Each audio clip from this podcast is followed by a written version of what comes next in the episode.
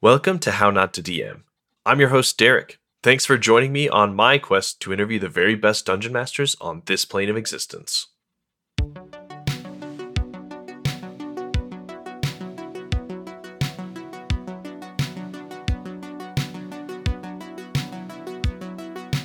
Before we get started, I need to shout out my patrons. Thank you for your support of the show. You help make this episode possible. If you'd like to support the show, want a shout out on my next episode, or want an inside scoop on my upcoming guests, consider joining. You can find the link in my episode notes, my link tree, or by heading to patreon.com slash hn the number 2 dm. And remember that 10% of my ad and patron money goes to support local LGBTQ plus youth via Encircle. Check out my link tree for more information about Encircle and the awesome stuff that they do. And now, on to this episode's guest intro. Scald of Shenanigans, or simply Scald, has been creating supplements for games since 2021 and specializes in creative traps and puzzles for different game environments. I've bought and used Scald's puzzles in my own home game, and I enjoyed them so much I knew I wanted to chat with her about them on this show. Enjoy!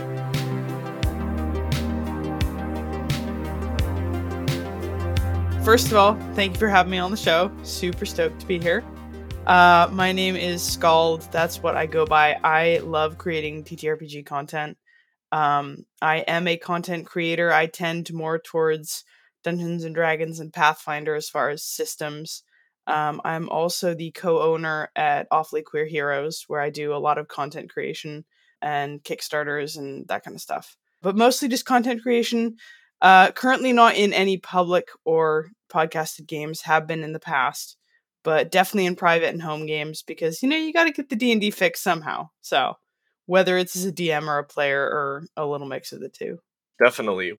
We'll dig into the stuff you've created in a little bit, but I have used uh, a bunch of stuff that you've written in my own home games. So um, I can definitely attest to the fact that the stuff you create is super useful and uh, has helped me in a pinch in more than one way. So, yeah. I'm so glad to hear it. I love it. Thank you. I'm so glad. Cool. So, uh, how did you get into role playing games originally? Do you remember kind of how that went? I think my first experience was back around late middle school, early high school. It was for a friend's birthday, and her dad was a professional GM, DM. And so we ended up playing a game for her birthday. And as somebody who loved, still loves Lord of the Rings and is all about fantasy settings and games, I was immediately hooked. Yeah. So then, of course, the question became how can I get more of this in my life? And I didn't really circle back to it until I was in my later teens, early 20s. But at that point, I did end up coming back around to it. And that's when I started DMing as well. But since then, it's something that I've just had constantly, even if sometimes it's just sort of in the background. But mm. ever since then, ever since that first, first birthday party, that's where it all started. Yeah, that's awesome. I have played D and D for my birthday before. My wife set up a, a one shot. She had my brother nice. write something and invited all my siblings over, and uh, yeah, it was a good time. It was kind of like a cliffhanger too. We were on an airship, and like the captain of the airship we were on shot some sky pirate that we had just caught because he was like about to talk, you know, and so that's the mm-hmm. cliffhanger we left on, and I have no idea. Dang, what, what you'll never know next. how it ends. no, no, it was a few years ago, and uh, we keep saying, "Oh yeah, we'll finish that eventually," and it hasn't happened. So, uh, yeah. Justin, if you're listening, uh, I'm ready when you are. one of those one shots that becomes a more than one shot, as so many do. Uh, so, do you remember the first game you ran and do you remember the system and do you kind of remember what the story was and, and how it went? Absolutely because i was terrified immediately before then had all the social dm anxiety. It was yep. for a campaign that i had been a part of as a player. My brother was running it. It was him his now fiance me his friend and actually two of his friends and one of their partners we had a nice, good, solid five person or so game that was going. And my brother had been DMing it for a while and he got very sick of it and decided that he wanted to play instead. So, because we'd built the world together, even though I was a player, he handed the DM thing over to me and was like, Here, you take care of this. I would like to play in this. And I said, Sure. And I remember before the session being able to pick up and knowing where I wanted the story to go and all that kind of stuff, doing way more prep than I needed to because it was my first session. I didn't really know. And at this point, yep. I had yet to develop the deep appreciation for the chaos and unpredictable nature of one's players. So trying to plan for every outcome, which you can never do. But I remember being really, really nervous beforehand. And once we got going, because I knew everyone so well and because we'd been sitting at the same table for a while and they were really just cool people, we very quickly got into a rhythm and the stress sort of fell away. And I ended up having a really, really good time doing it. And I continued to DM that campaign actually for about a year and a half till we actually wrapped it up. So it was a ton of fun. But I do remember oh, so many nerves and so much over prep before that first session. All the social anxiety. yeah, I feel like there's two camps of DMs who start, mm-hmm. right? There's the you and the me who way over prepped and mm-hmm. then did not account for all of the different decisions people might make. And then there's the other side of the coin, which is the people who didn't prep a single thing and just go mm-hmm. in totally winging it from the start. Uh, Absolutely. So, yeah, I, Absolutely. I, I, feel that big time yeah. And I would say if yeah. that was to be looked at as a spectrum, I've definitely swung towards the other way as the years have gone on. There's been a lot more pantsing it, so to speak. Yes, me too. But... Me too. In fact, y- you have to do it. You know, eventually it just becomes that, right? Mm-hmm, mm-hmm. Yeah. Uh, so, what do you feel like have been some of the greatest mistakes you have made while running games, either specific or or kind of big problems that you've kind of run into? You know, examples of how not to DM. I can think of a few. Some of the more smaller hardware type ones is one of them is over prepping. That's a lot of time and energy to put into stuff that is not going to be played, and it's very easy to over prep and to try and account for every outcome. And focusing too much on things like numbers, when at the end of the day, the most important thing is that everyone at the table has fun. And as a DM, it's easy to forget but everyone at the table also includes you. and so you being able to have fun as well, I think is a big part of that. For other technical ones, and this one does pertain to things like traps and puzzles, one of them is reading your players. And there have been a few times in the past when I have not done as good a job as I would like to in just seeing where people are at with whether it's a single session, whether it's an event in a single session or a larger campaign, sort of reading the room to see if people are done, fed up, if they need something else, and just being really aware of of when you lose interest is another one. But I think the biggest one that I would say is getting too attached to certain outcomes and certain events because it's super easy to railroad when that happens. Especially when it comes to homebrew, as a DM, one of the hardest things to do is to put time and energy into creating something you're passionate about and knowing that first of all it's never going to come together exactly the way that you want it to. Your players might take it and create other chaos with it. So having that ability to step back from something if you really do care about it that way you don't end up railroading your players and then getting upset because they don't play it exactly the way you want them to because that's not how it works. But it's easy to have that misconception i think even after plenty of experience in DMing, when you're creating your own stuff, it can be easy to get too attached to that and to forget to make room for the players and for their stories in there. That last one, I don't think anyone's given that specific advice on the show yet. So thank you. And you put into words something that I've had in my mind before. Like I've had that thought, but I've never put it into into words, whether written or or spoken. I definitely fall into that same trap of like having outcomes I think are the optimal one that I'm going to try to steer them toward. And even if it's well intentioned, it still, like you said, can be railroady. Uh, so mm-hmm. definitely something to avoid and, and something that I have fallen for more than once. I was going to ask about the the second thing there too. Do you run most of your games online, in person, both? Used to be in person pre-pandemic and has switched to being online since that occurrence. Has that kind of been part of why it's so hard to read players and get a feel for how they are taking the story, or was that kind of happening before that? For me, there's not a huge difference between virtual and in person. There's a certain level of camaraderie and playful debauchery that can happen with with in-person games that I miss, but I think that a lot of it comes down to learning really subtle nuances of telling when people are losing interest. Mm-hmm. And a big part of that can be that they're much more ambivalent about the choices they make as characters. Very kind of subtle cues to look for and pick up on. And I think a lot of it is just having more experience, having more time at tables. And I like to think it's something that I've gotten better as time has gone by and I've had more experience with it. I think the bigger one there with more homebrew is the other one about learning how to make something and then let it go. so yeah. That's good though. I know a lot of people feel like they struggle to tell how engaged people are playing online versus at the table. So it helps to know your players well beforehand, but also I think you made some good points there about ways to kind of tell even if you're not all together at the, in the same Yeah. room. So I think yeah. a lot of it's about because ideally players get invested in their characters. There's something that's important to people.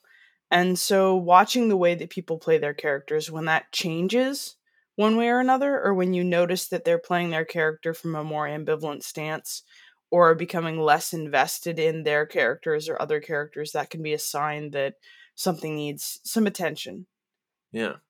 All right. So, what about some of your favorite memories of really good stuff that's happened, whether because you made good choices as a DM or in spite of you know bad choices you made? Good memories of improv, combat, role play, that kind of thing. A lot of those have always started with the old DM phrase, Are you sure you want to try that? or you can certainly try.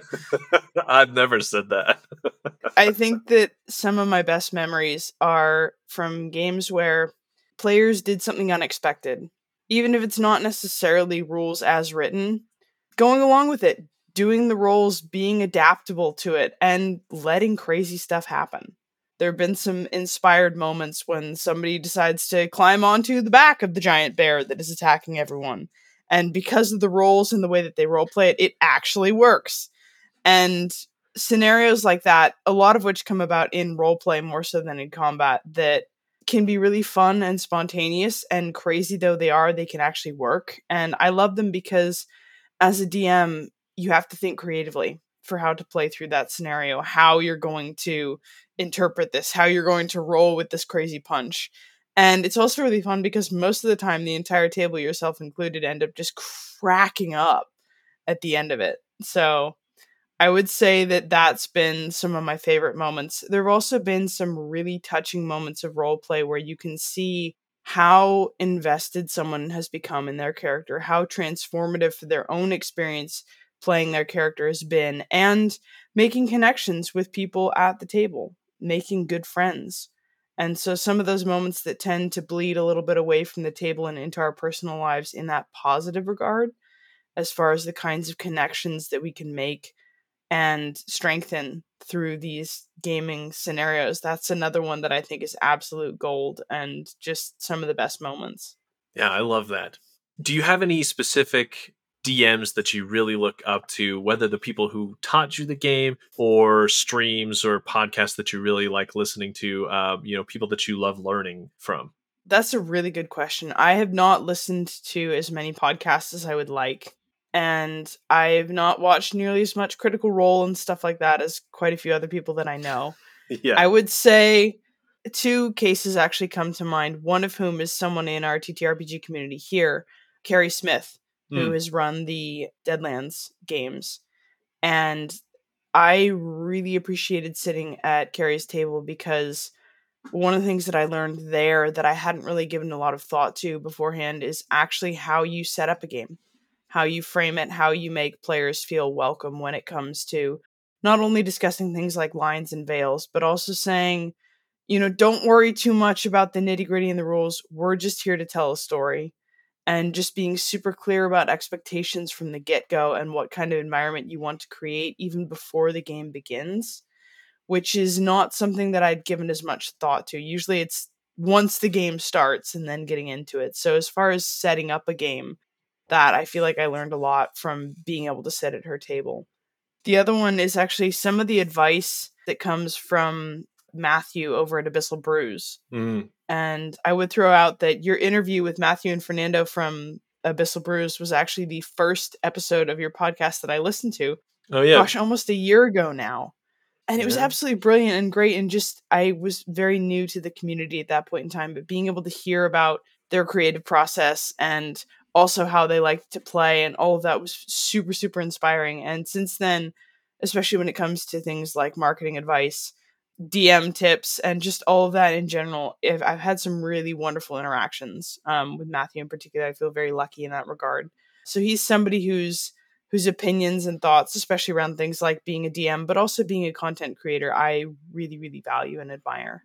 Yeah, me too. I honestly, I feel like I could ask him any question and he would have something wise to say about it. I've Yeah. definitely hit him up for on more than one occasion with uh with questions. Yeah, he's a he's a really great person. I love Fernando too. Mm-hmm. Yeah. You know, his art and his passion is incredible. Yeah. Absolutely. They're a great duo. I tell them they're like the cookies and milk of the TTRPG community. The, the perfect duo. they are. I bet they love that too. Pre Crisis, Post Crisis, The Ultimate Universe, The Clone Saga. Do your friends throw these phrases around while you sit and wonder what they're talking about? Do you want to get into comics, role playing, sci fi, or fantasy, but don't know where to start? Well, then, welcome to Geektown. Welcome to Geektown is a podcast where I answer questions from non geeks and geeks alike about various geeky subjects in a space without gatekeepers and other toxic fans.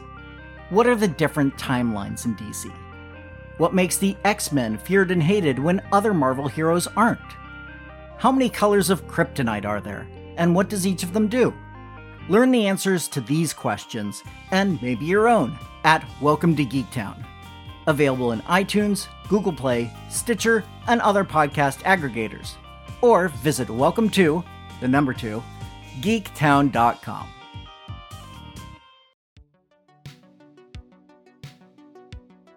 And now a word from How Not to DM's sponsors. Let's start off with Gemmed Firefly.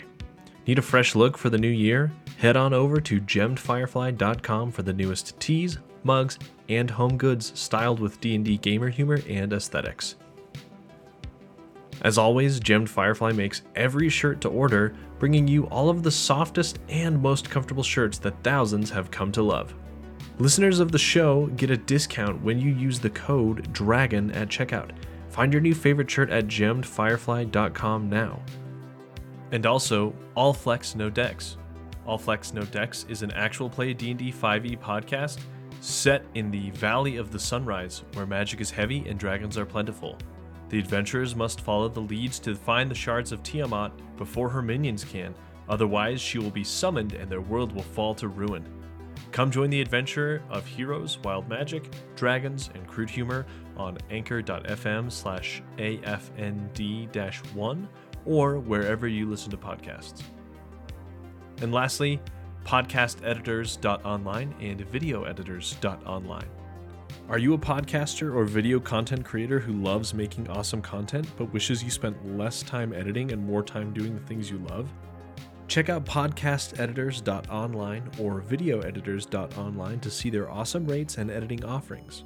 Buy a few hours a la carte or purchase bulk hours for larger projects. Let them tackle the boring stuff so you can get back to making more awesome content. Check out the links in the episode notes for both podcasters and video creators. And now, let's return to the show, starting up with a brand new minigame for Season 2.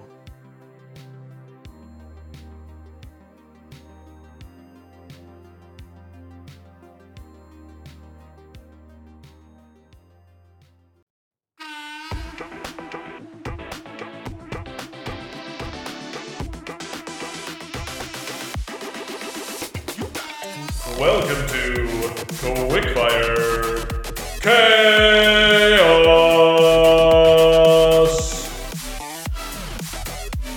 This week on Quickfire Chaos, Scald and I are going to use some random generators to create a place for players to explore in a tabletop game and then fill it with traps and puzzles.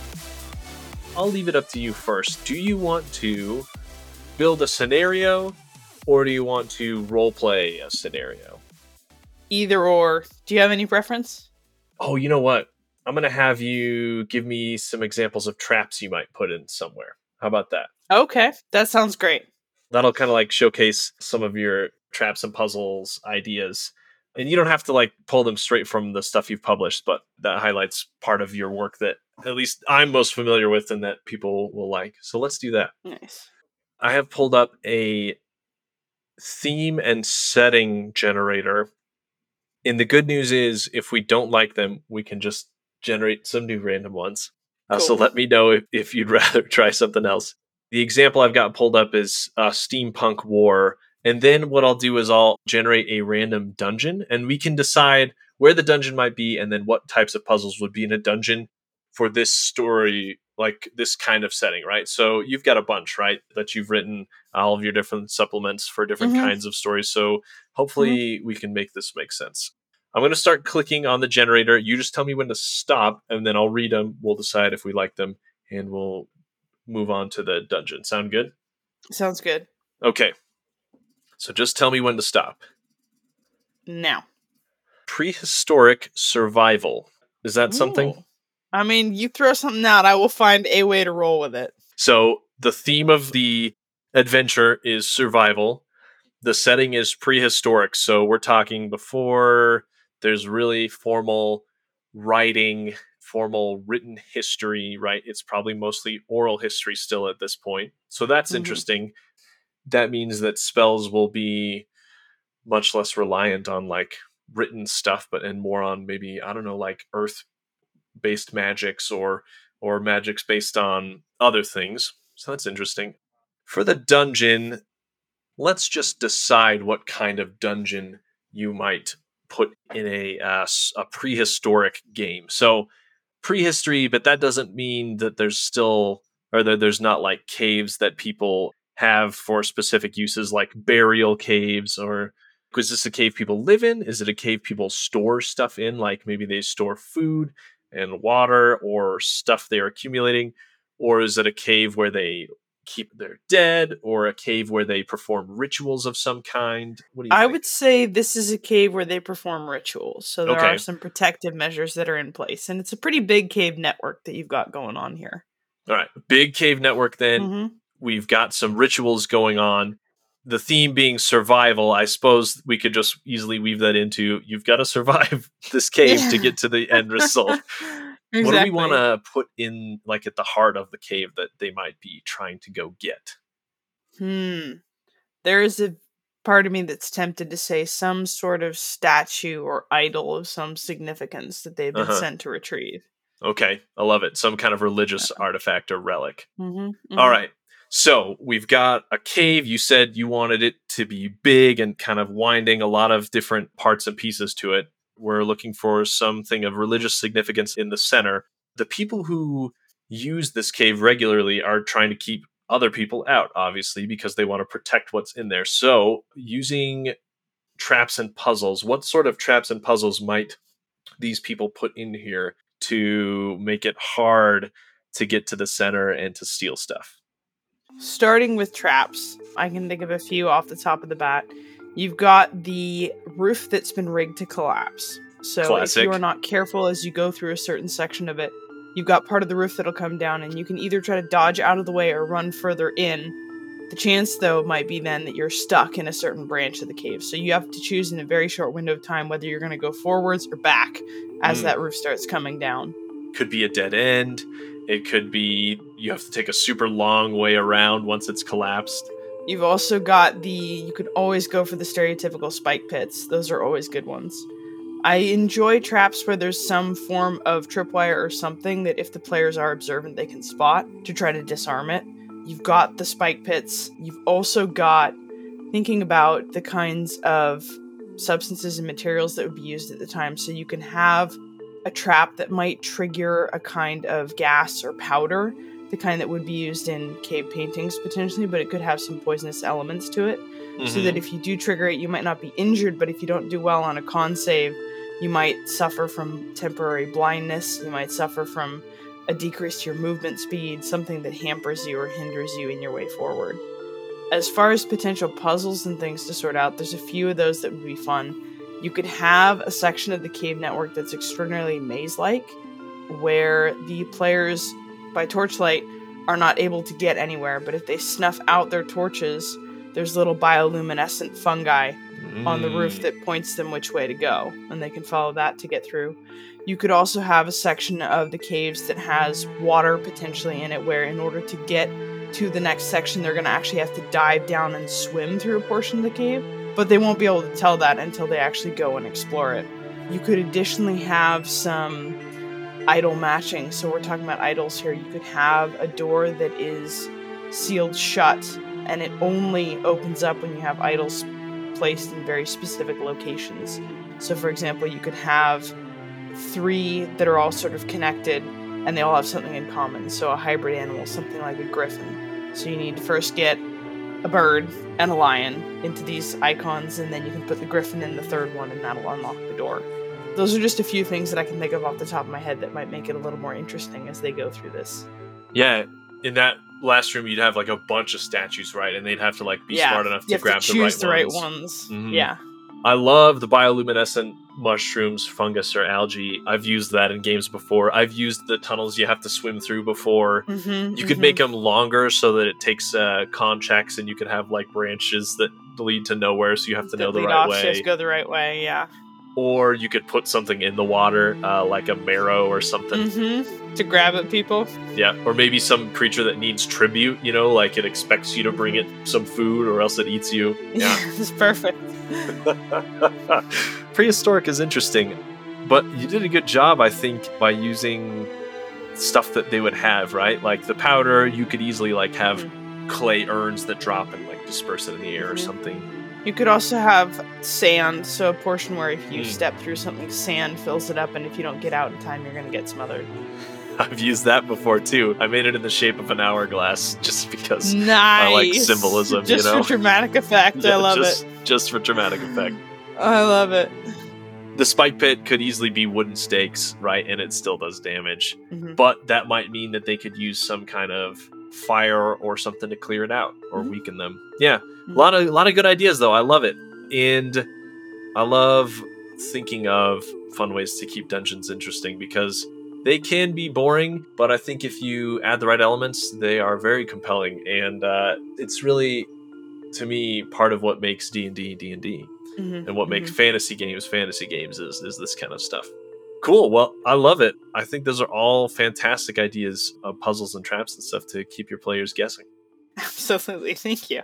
So, we're getting more into your work creating content for games now. Uh, we played a little mini game about traps and puzzles. So, let's chat about that first. You have a few books for sale on your Ko-fi page. Mhm. They're called collections, right? You have collections of Mhm. traps and puzzles for various different types of settings and everything.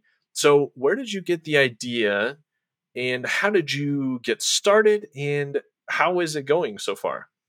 I got the idea because after I joined the community, I wanted to actually start making content that people could use in their games. And it's very much a hobby for me. I recognize that for some people it is a full time occupation. But because it's just a hobby and I don't put as much effort and time into these projects as a lot of people do, that's part of why I have everything is pay what you want.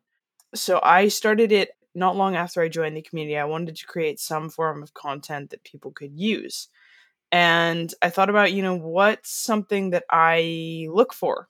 What's something that I have to Google as a DM? What's a resource that I look for personally that might come in handy? And that's where I had the idea for it. And in an attempt and an effort to make it more accessible, all of the pocketbooks are they're more like prompts. They do not have stat blocks because I wanted it to be system agnostic. So that's sort of what started the creation of those and I do still make those. I release one a month. But in addition to that, since then I've joined up with Awfully Queer Heroes, uh, which has meant a lot more content creation and significantly larger projects. So it's been a way to get more involved in that regard.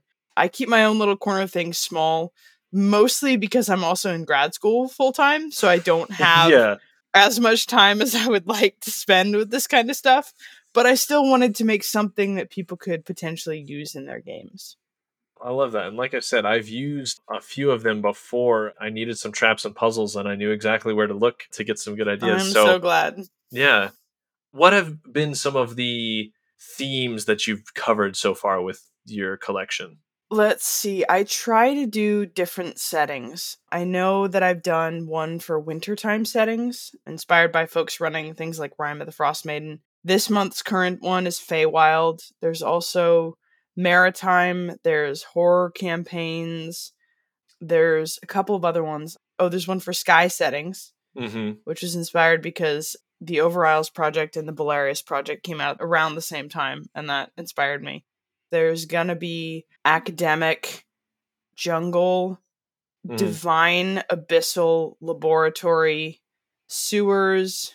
There's a couple other that I can't think of off the top of my head, but trying to cover a nice wide range of different settings so that people have a lot they can choose from. Sounds like you've got at least a year's worth planned out ahead of schedule too. Just about, yeah. Awesome. I kind of alluded to it earlier, but what is it about traps and puzzles that you love, and where do you get your ideas and inspirations from when you're writing these? one of the things that I really like about traps and puzzles is I think they can bring an element of engagement to games that is sometimes missing. A Mm, lot of times people break down games into a balance of role play and combat. But there's other ways like skill challenges that you can work with characters and sometimes it's really fun depending on the way that players choose to use their different skills. They can do things that are really cool. You can use medicine checks. You can use some of the skills that people don't typically have a chance to necessarily exercise.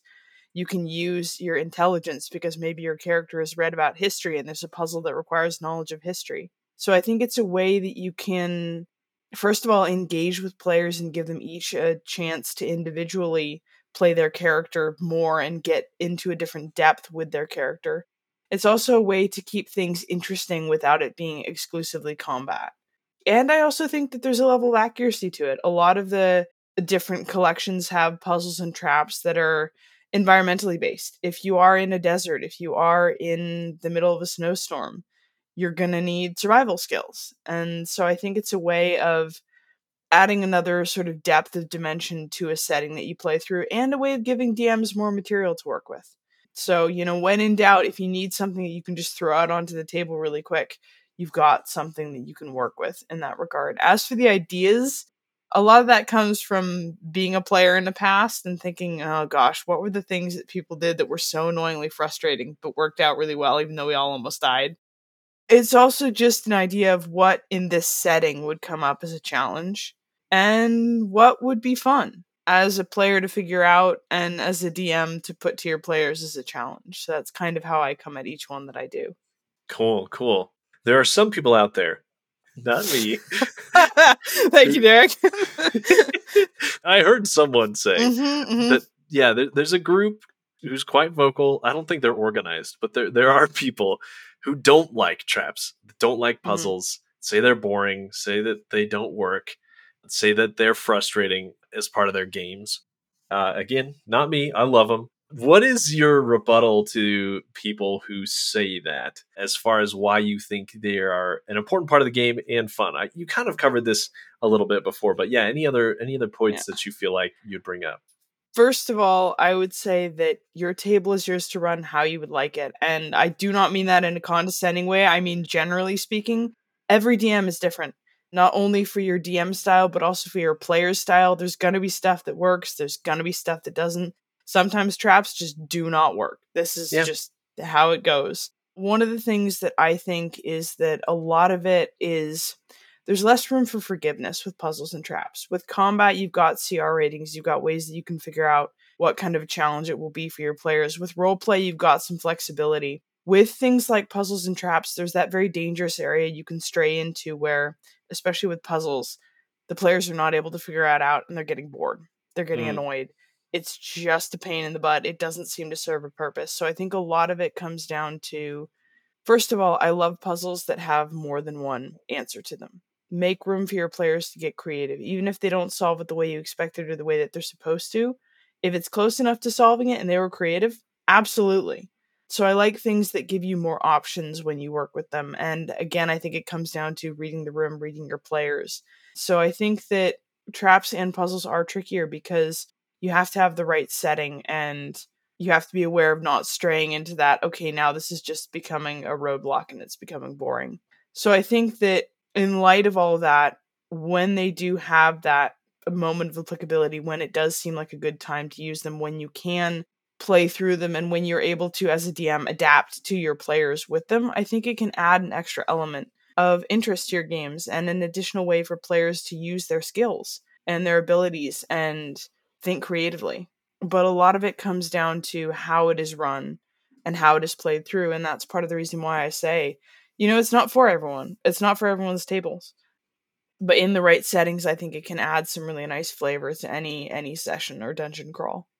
Cool. I love it. You have named some of your collections Kathy's such and such. Kathy's creepy collection, Yes. Kathy's craft collection. I know the reason, but yeah, where did this name come from and why is it so meaningful to you? So the first three that I made are all the Kathy's collections.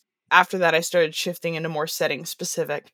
But the first three because my wonderful and slightly maniacal grandmother was the one who, growing up, always encouraged me to pursue the things that I was passionate about. Very much not along the lines of, you need to grow up and become a doctor or a lawyer or whatever. She was very much along the lines of, you should just go out and have fun and she got used to me as a kid being the one you know out after dark fighting goblins with a stick in the woods.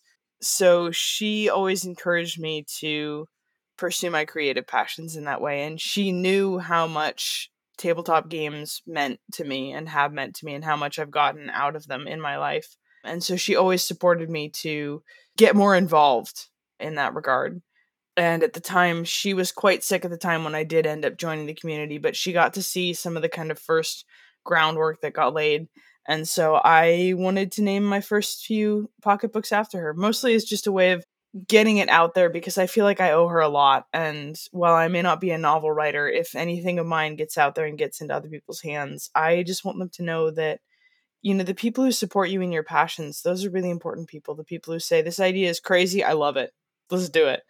And so I think that that's something that's really important for everyone, not just for me. And I wanted to have a way of thanking her for being that in my life for me. So that is where the name of those first ones came about from. So thank you for asking. Even better hearing about it the second time. I love it. You did mention this earlier, and I was silly to have forgotten about it. Tell us about Awfully Queer Heroes, how you got involved with them, and then maybe some of the stuff that you've been working on with them or projects that you've got upcoming. I got involved with Awfully Queer Heroes through podcasting. I was invited by the creator of Awfully Queer Heroes and the other co owner, Kel, to join a podcast team that was playing through some content, the Tower of the Soul, that Awfully Queer Heroes had already released. That podcast episodes of it are still up on YouTube. Very fun, very chaotic. So that's how I got in with that group and started meeting with those people. And for me, it was nice because as a forever DM, it was a chance to be a player again. And then there was a time window where I was sort of on deck helping with some stuff on Twitter. Things got a little bit crunchy schedule wise, and so I ended up helping with that. And it went really well. So I got invited to get a little more involved with that. And eventually, here at this point, I am now a co owner, which is really great. And I still blows my mind. I am super excited to be a part of all of it. It's been really fun to get more of a hand in content creation and to be a part of even just the most recent Kickstarter, The Adventures in ADHD, uh, was Yeah. absolutely fantastic to be a part of that. I was brought on very much at the end of that project, but even what little involvement I did have with it was incredible and just so much fun. There are many more projects coming down the pipeline. I can't say too much about them, but I will say that there's some really exciting stuff to look forward to as far as more content. The next one is going to be regarding items, socketed items, runes, such that kind of thing. And after that, we've got some spells and just all kinds of fun stuff. So it's been really, really great to be a part of that and to be able to be more involved in that way. It's it's fantastic and it's been an opportunity to work with some really amazing folks in the community as well. So I'm deeply, deeply, deeply grateful to be a part of that and ridiculously excited about some of the upcoming projects. Cool. In that case, I can definitely say that the next one that we'll probably be moving towards over the summer, we're still finishing up with the Feywild stuff, and I think Yeah. we might still be finishing then, is uh, selling our socketed items. So it's using socketed gems and runes to empower otherwise common items to give you different benefits from it. And so being able to customize your own equipment in that way to give your character certain buffs and certain useful skills and whatnot that you can actually use. It's essentially being able to make your own magical items. So like all of the items have a socket and you place the gem in it and depending on the, the type of gem it Let's say you have a helmet. uh You can take it to a socketer to get a socket placed in it. And then using different gems, whichever gem you want, because each gem does something different, you Uh-huh. can then place a gem in it that will do something. It's not like you can switch it out mid combat. You would Right. need to actually take it to the socketer to get it swapped out. But you can use, you can go and you can get a gem, and based on which one you're looking for, which buff you're looking for, which trait you're looking for, you can stick a gem in there. You can also stick a rune in there. And while the gems have pretty powerful singular effects, so for example, they can add a ruby can it might add extra fire damage to an attack. The runes are slightly more complex. So you take a rune like Rido, and we were accurate as much as we could be, not only with the gems and the associations that people and cultures have with these different stones, but also with the runes that we use and what their meaning is in the Elder Futhark language. So Rido, which is all about movement, that might give you certain advantages on terrain and a little movement bump, depending. Yeah So you get to choose based on what item, because a ruby in a helmet is going to do something different than a ruby in a bracer. But based on the item and how you want to build up your character, you can get potential different advantages. It's a way of sort of flavoring your character and adding different abilities if you want. That's really cool. Like you said, it gives you a lot of customization options that like just waiting to find a magic item doesn't really give you Mhm. or like hoping it's going to be in a shop. Absolutely. A very particular style of game and it's something as a DM you would account for. Yeah, I love that. That's a really cool idea. You've spent a lot of time working on lots of different projects to give DMs ideas for traps and puzzles. Uh, you've worked on some projects with AQH.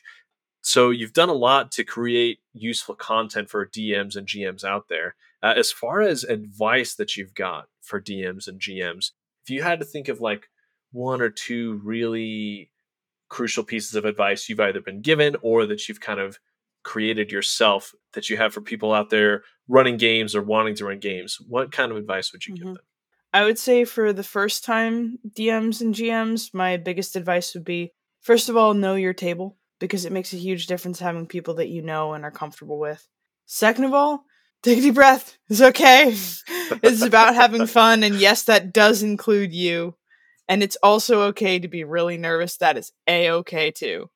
And I think the third bit of advice for the first time in the newcomer DMs and GMs other than just kind of knowing your table is also just that know that everyone's going to be different you know don't try to be matt mercer try to be you because you are going to bring something to the table that no one else can and that's you and you'll have your own unique spin on stuff and that's important that's part of being a good dm is being your genuine self which is why i say know your table because you want people where you can do that for the longer running dms and gms i think the biggest piece of advice I have is when you are creating stuff, when you are running a campaign, be able to put in that energy and that passion, that excitement, and then be able to take a step back because it's probably never going to turn out the way that you want it to.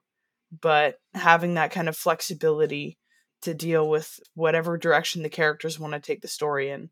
I think of it kind of like creating worlds two dimensional, and then when the players come through it, that's when it becomes three dimensional taking enough of a step back that you don't feel the need to railroad your characters and that you can have that flexibility where even if they do take it a way that you weren't expecting and you do adapt in the moment, you're also still having fun and you can enjoy it. And that you can still really care about something even if you can't control exactly how it turns out, I think is a big one. And then lastly, I would just throw out on the side if you want to, if it's important to you, make sure you find ways to be a player in there too because I am of the firm belief that being a player makes us a better a better DM, GM, and and vice versa. I Yeah. agree 100%. Awesome, awesome advice. All right.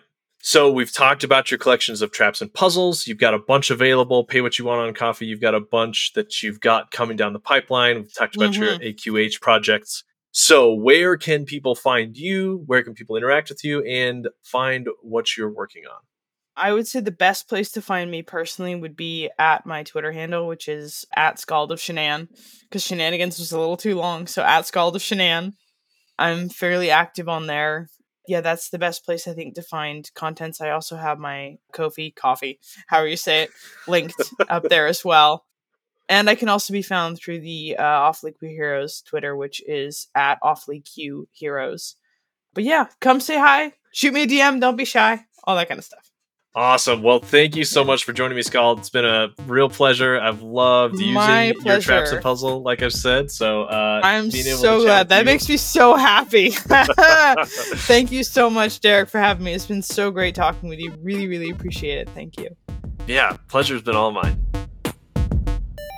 Thank you for listening to How Not to DM. And now it's time for a sneak peek into next week's guest, Cassie, the writer of the folk horror 5e supplement What Crooked Roots. I haven't done a lot of playtesting or like writing stuff that I feel like should be playtested. But you made a very interesting point in saying that you spent time running it by people who would be running it and making sure that it made sense to them. And yeah, that's something I hadn't considered, but it does make a lot of sense. Like the first step before you playtest is to do that. Like make sure that everyone knows what you're saying and what they're doing. hmm At the end of the day, it, it's not for players; it's for GMs. So I want to make sure that they know what they're getting into. Yeah.